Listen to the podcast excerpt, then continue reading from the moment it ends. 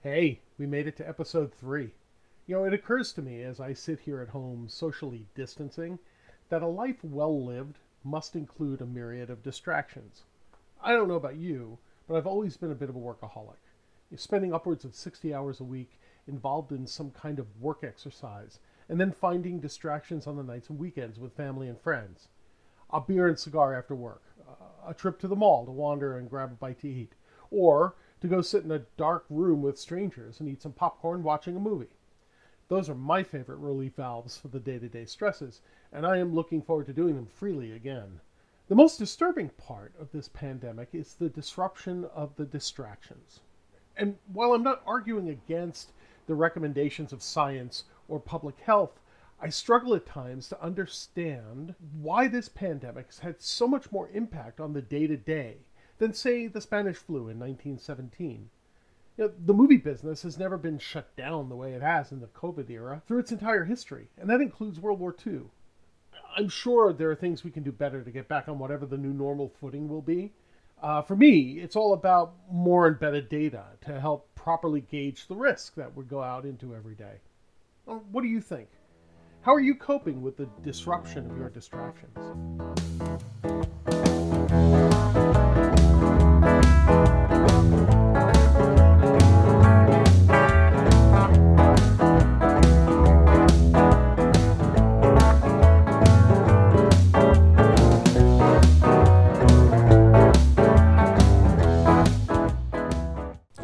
Edward Branley is a writer, teacher, historian, and computer nerd. Branley is the author of six books on the history of New Orleans, as well as several young adult fiction novels. Teaching is Edward's passion and vocation. He earned a degree in secondary education from the University of New Orleans and taught at a Catholic high school in New Orleans after graduation.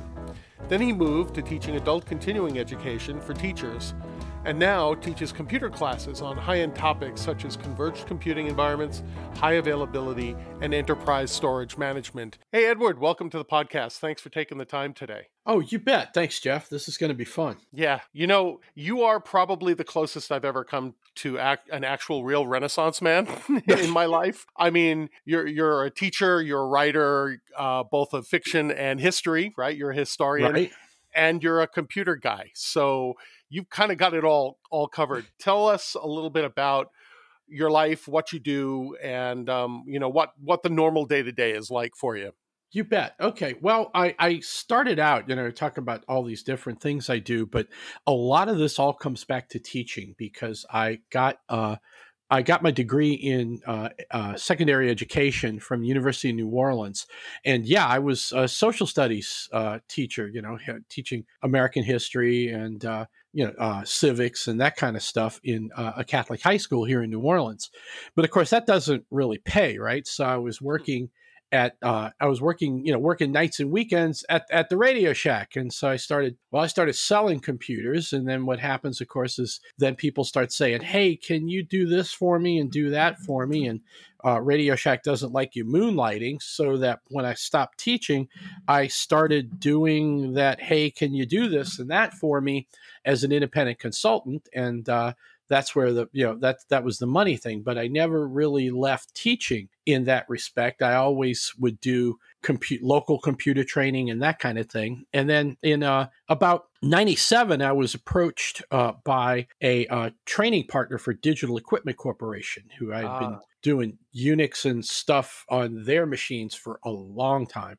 And um, so I was approached by this company, said, "Well, you know, you could you could teach this, right?" And I said, "Sure, I'm a teacher. I could just it wouldn't be hard to ramp up on the latest version of the software and everything." So that's where the the traveling and that kind of stuff started and okay. so that's you know that's where that came from and then the history well of course i never left teaching and i never lost my my my passion for history and everything else but i was up in uh in boston because uh, well, digital being in you know the yep. that that whole bit, right? And uh, so I'm up in Metro Boston, and I'm teaching, uh, uh, you know, teaching a class up there, and I see all of these books in the big, this is years ago, right? There's a big old borders right, you know, in downtown Boston. So I'm I'm looking at these books and they're all got these sepia tone covers, and so I start saying this is all local history stuff. So I go back to the to the hotel, check the Arcadia Publishing website, and they don't have much on New Orleans. So I, you know, kind of sent a flippant note to the acquisitions editor at the time and she sent a flippant reply back with a author's kit saying well if you think you can do better you know and so well challenge accepted. I wrote a book on the history of one of our streetcar lines and it's kind of you know it's kind of grown into that but with the travel it was easy right? Because what do you do when you travel and you know this. Right like you, yeah. you, you, you lock yourself in the hotel or you go to a pub. And if you go to a pub, it's not even the drinking, it's the money you spent, right? So yep, now I could lock myself in the room and write, and that was wonderful. It was ironic by like say uh, by 10 going into 2012, I'm doing more uh, you know we're, we're centralizing things a little bit. They're coming to only a few specific cities. Still traveling. I'm still like diamond with delta at this point right? You know Yeah. that kind of thing. Yeah.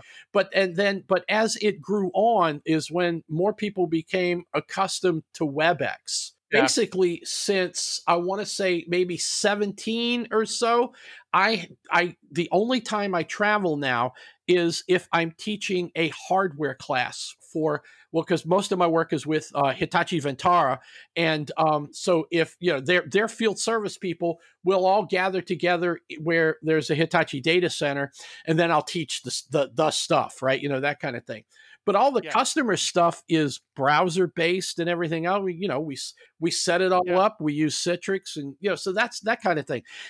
What was ironic about that is i was still doing a lot of european travel. Europeans hated remote classes. They wanted they wanted the human interaction right? So i was traveling more to Scandinavia than I was around the United States at that point, which actually, in a way, that was kind of fun because then it wasn't a grind. It's like, hey, you want to go spend two weeks in Vienna, you know? And I'm like, oh, let, Yeah. me, Oh, let me think about it. Yeah, Yeah. you know. So Yeah, well, give me give me thirty seconds to decide on that one. Exactly, yeah. you know. Oh yeah, Yeah. I I have a um a, a friend who was a, a Hitachi manager.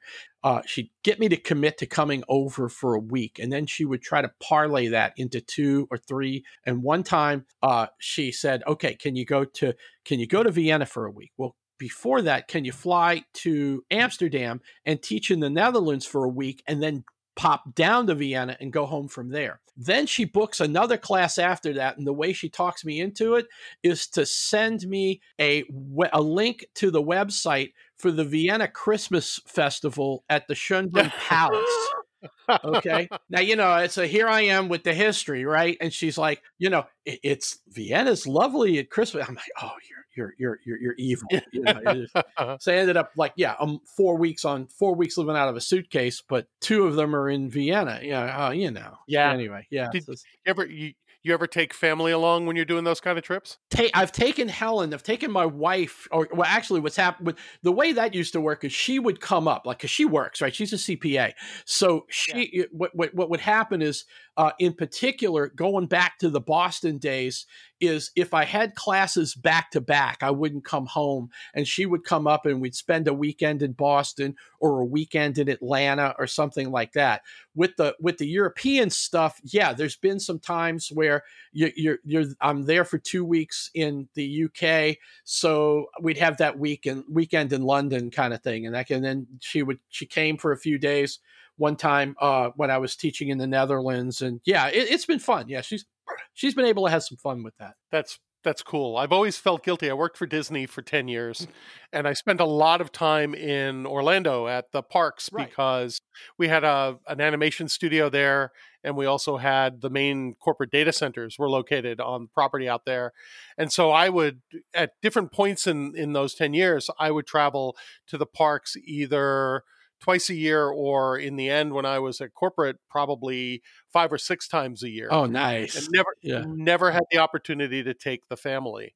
Um, That's yeah, partly- that's a shame. I mean, I guess I mean you. I mean, you guys live in in L.A., right? But so it's like, yeah, it's had Disneyland, but yeah, but you Yeah. don't. Yeah, you don't get the Florida Oh, experience. yeah, uh, Orlando's different because you've got all the different parks and you got the hotels and all of that, and it, and it's you know it's ironic because my son and daughter are five years apart, which was intentional because my sister and I were born five years apart, and I realized that the balance in ages really helped in the long run. Oh, yeah. You know, having Uh-huh. having an older brother uh, for the younger sister was a good thing, but because of that, he was too young to go on the rides, and then when he was finally old enough to go on the rides, she was, She too, was young too to young. on Yeah. Uh huh. and and so uh, the last trip back east while I was still at Disney, um, uh, we were going to try to do the. We were going to New York for a family event because our family was still back there, Right. and then we were going to go down to Orlando and go to the park, and then come back to L.A. But this was after 9-11, and everything was travel was just miserable, right? I mean. Especially with little kids, especially when you're doing a bunch of one ways, Oh, I know. Yeah. um and uh and and we realized that you know both my wife and i grew up in new york city but neither of us have ever taken the kids there and shown them the city Ah. we would- we would go back every year to visit family but we never did touristy things Yeah. so that year instead we did the museum of natural history we did the statue of liberty right we went and and had vacation in new york and it was great but you know in the end i never got them to disney world my dad uh, was uh, yeah born and raised uh, in well uh, yeah born and raised in Manhattan and uh, took us back I think I was maybe 9 or 10 years old at the time and my uh, I've got two sisters one's an Irish twin she's 11 months you know after me and um, Okay. And uh, basically uh, they they took us up did the same thing. We drove up to Boston then drove back down and hit New York. It was the that trip was the first time that my dad who grew up yeah first time he left new york when he was 17 to join the air force. That was the, the but that trip with the family was the first time he'd ever gone up in the statue of liberty.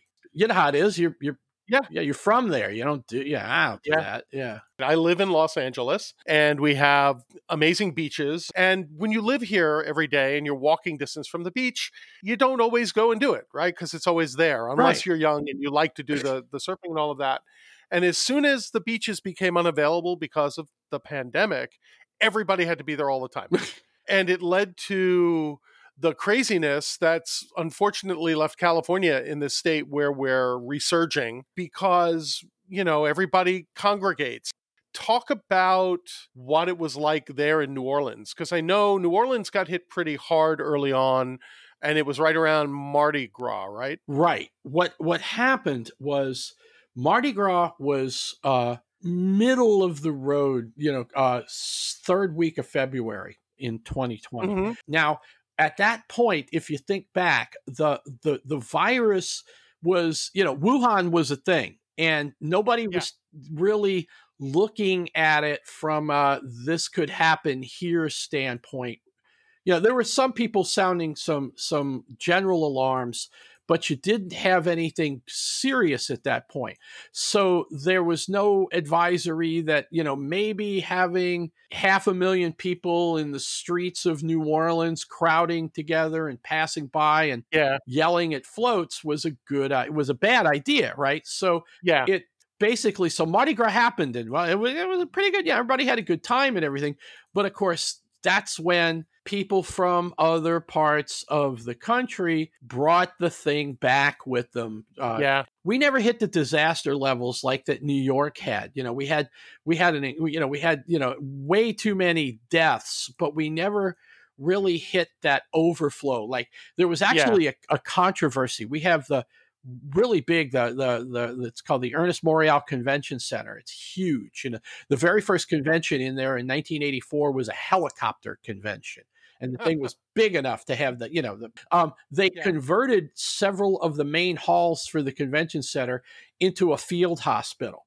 and then never had to use it which you know thank god you know yeah. knock on wood and all of that right but but uh, we still had yeah we still had high numbers and then the state in general we we caught the worst we we did catch the worst of of it in in hindsight if we if we could have cut off mardi gras or something like that maybe the whole thing we would might have been situated better, but we've done a pretty good job of rolling with it since. So Um, how are the people of New Orleans responded? So, did New Orleans have a lockdown order?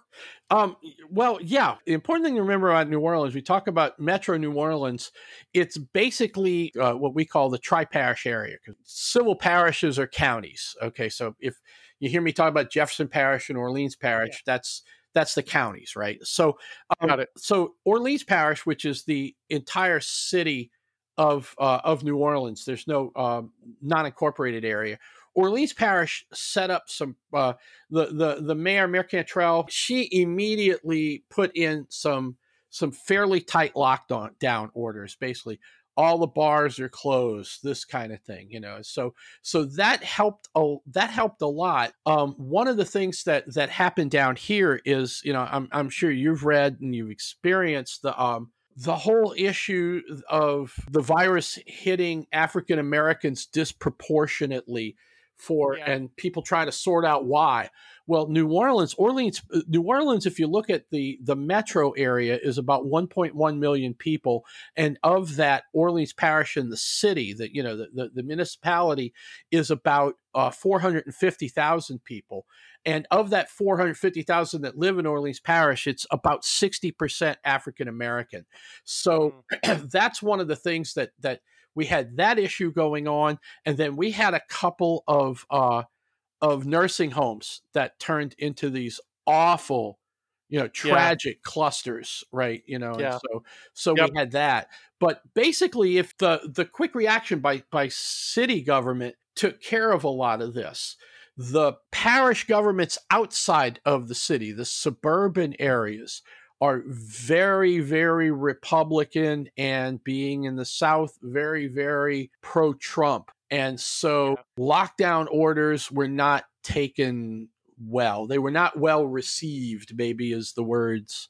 Yeah, I wanted I was going to ask you about what the what the environment is like down there because New Orleans proper, the mayor is a Democrat, but the state is uh no. Now the governor, our governor, is actually a Democrat. John Bel oh, Edwards. Oh, really? Yes. Okay. John Bel Edwards is a Democrat, but he's a very conservative Democrat. For example, he is an anti-abortion Democrat, which will just okay. light up people. You know, yeah. that lights up Democrats nationally. But he is a Democrat. He's very, very progressive on some things, but he's also he is pro-life, pro-gun.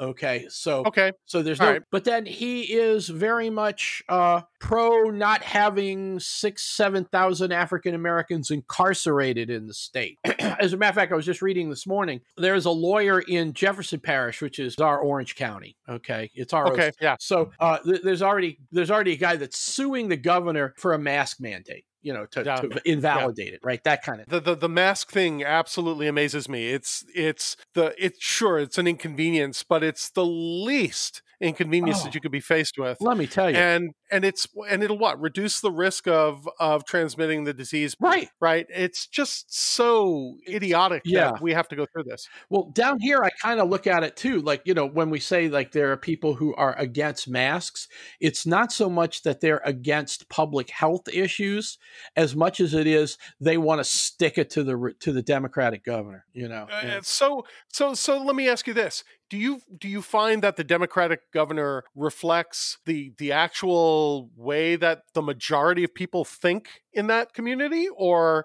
was it just an anomaly that that person won and it's actually more of the other the other direction um it's it's more of the other direction but what happened was uh basically the the, the politics of the situation were that the louisiana republican party on a statewide level they have a hard time fielding candidates that that are good. And so, okay. for example, in our state and, and parish wide elections are off cycles, so that the the um, the governor's race and everything was last year in 19, so it'd be 19 to 23 kind of thing. And um okay. and and yeah, the, the Republicans are incredibly conservative, but in a way they are too conservative to go beyond that. Like if you had uh, you know any kind of lobbying aspirations or, or presidential aspirations that kind of thing. So what ends up happening is is that republicans that like the the, the two men that that are, are are are our senators they don't really want to be bothered with being governor because it's just easier to be a republican in washington right now. So okay. so you end up like like the governor's race in in uh, last year uh, john bel edwards was running for reelection running for his second term and then two republicans ran against him. One guy is a congressman from uh, the northwest part of the state, up you know uh, Shreveport, Louisiana. He he's an, an, an, MD, and he got caught up in a pill mill scandal, so that okay. that tarnished him. The other guy was just a moron. You know, there's no other way say. He's a businessman, just a guy who had really no you know, it's like everybody sitting here going, can you imagine if Eddie Rispone had won? It would be like Florida. You know how Florida is reacting. Yeah. You know, what's going on in Florida, with that would be Louisiana. We'd have the body bags and the overflow and it would yeah. just be a mess.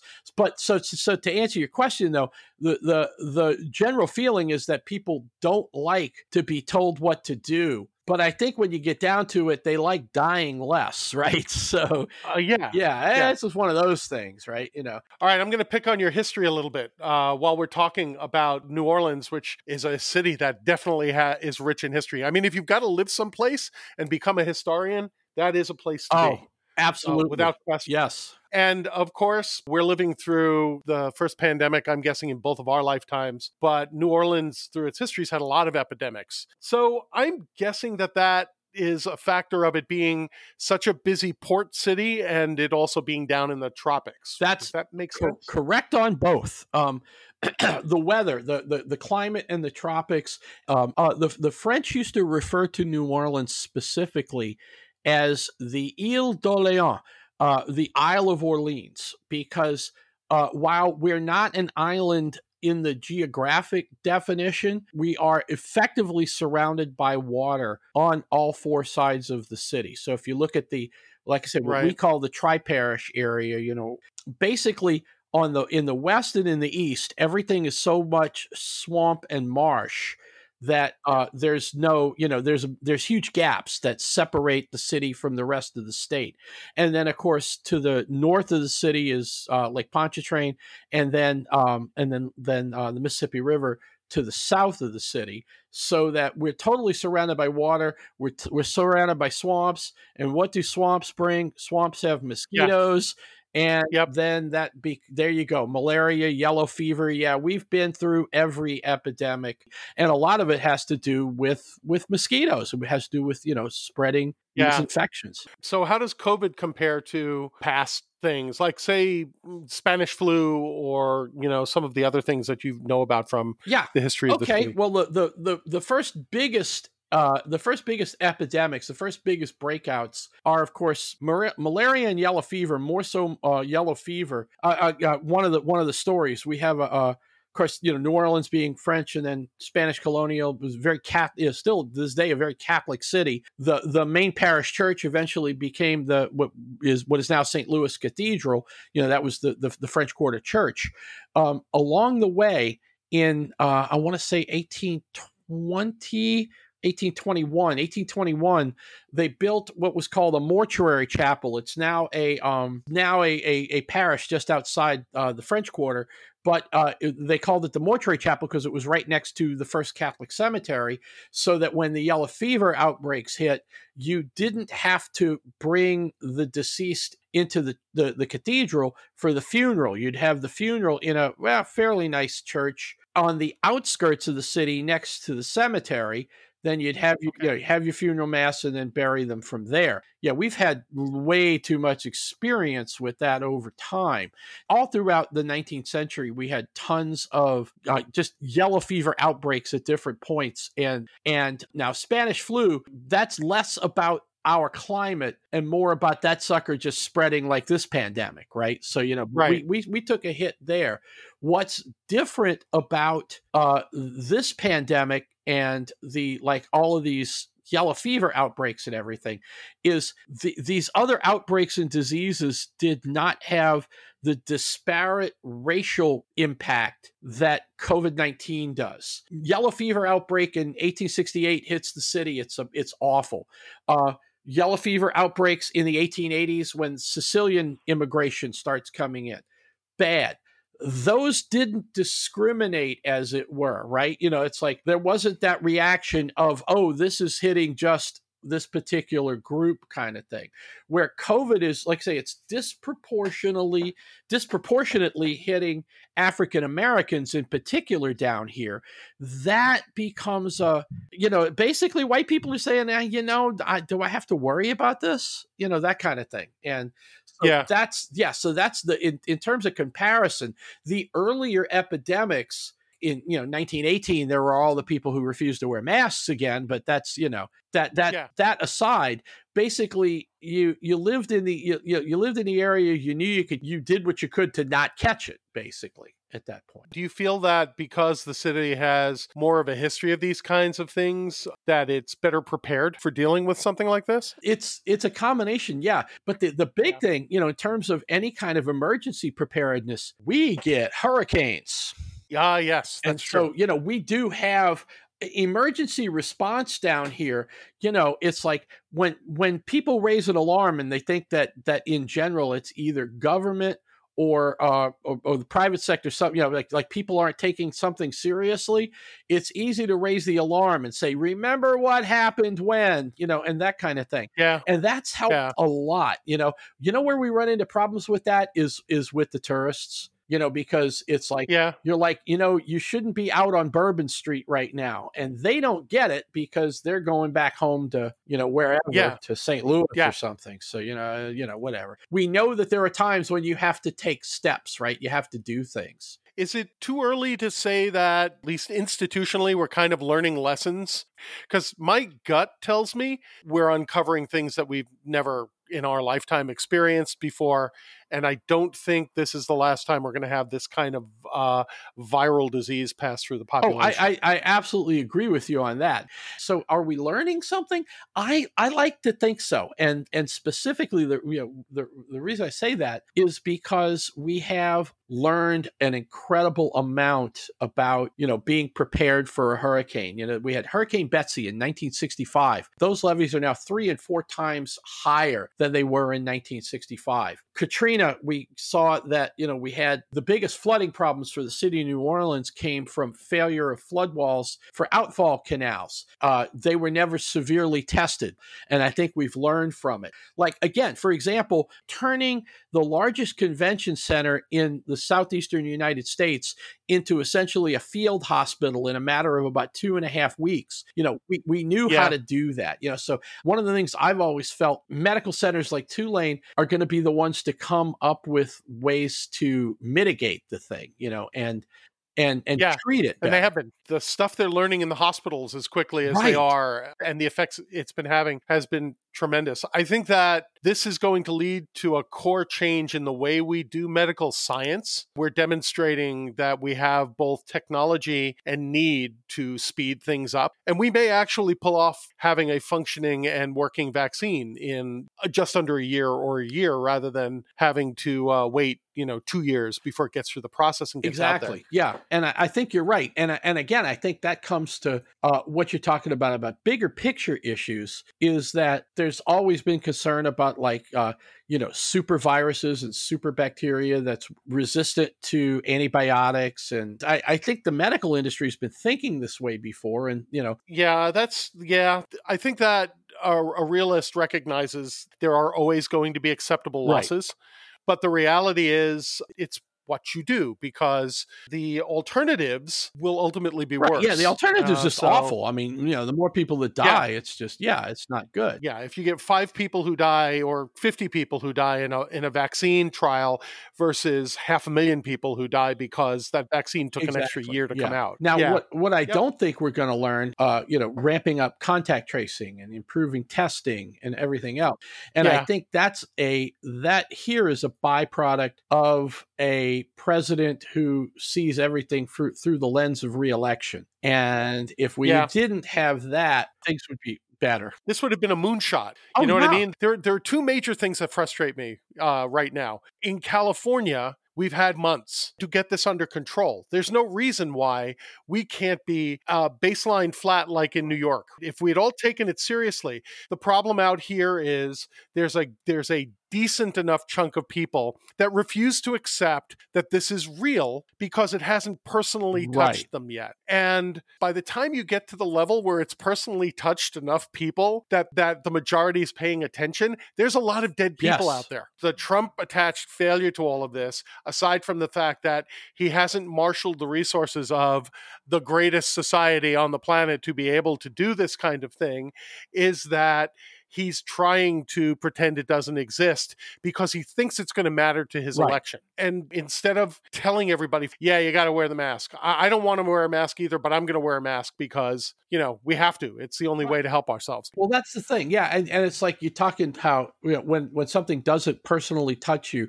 I remember reading last week or the week before, there was an article in the Washington Post that was talking about uh, 30% of African Americans in the United States know somebody you know tang- either directly or tangentially to them know somebody that's died from this thing. And so when you wow. focus on New Orleans, you figure, okay, if that many people personally know somebody, well, when you when you live in a city that's 60% African American, then you start getting that whole European reaction. So in your in your life, because you work a lot from home anyway, and you're a writer and you teach for, I assume you're teaching from oh, home yeah. these uh-huh. days. Other than the obvious, has the pandemic uh, dramatically changed your life? Honestly, well, break it into personal and professional. Okay, in terms okay. of yeah. professionally, no. Basically, we've been using a, a, remote model and teaching via WebEx now for about two, two and a half years. The one thing that, that's not happening for me, that the big change was where you actually have to teach a field service engineer how to fix something, right? So you have to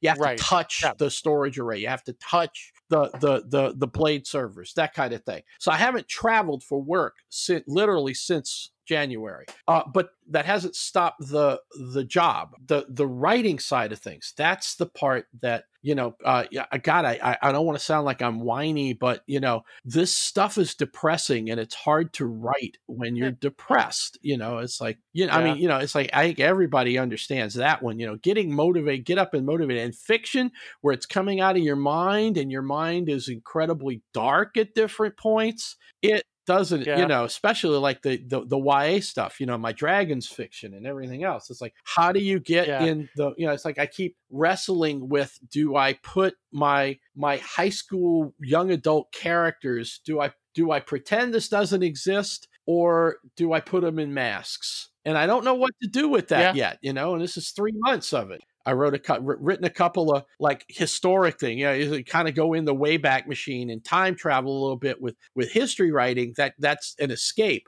But the fiction has just yeah. been oh, you know, just such a mess. Oh, I'm sorry. Thank you. You know, it's, sorry. It's it's tough, right? You know. Uh, so, what's the next six months look like? Do you think? Well, um, like I said, New Orleans, we're we're one of these places that just you know we've rolled through everything, you know, and in particular with 2005 and Katrina, if we, yeah, you know, I, I, there's a lot of people down here. The attitude is, hey, if we got through that, we'll figure it out, right? You know, that kind of thing. Yeah, so. cool. What can I plug for you? Here, here's got a lot of stuff going on. Talk about oh. some of your projects and point absolutely. Okay. The the biggest thing is on uh on social media. I am NOLA History Guy, all one word on also you know Twitter, Instagram, the the Facebook page, everything, and NOLAHistoryGuy.com.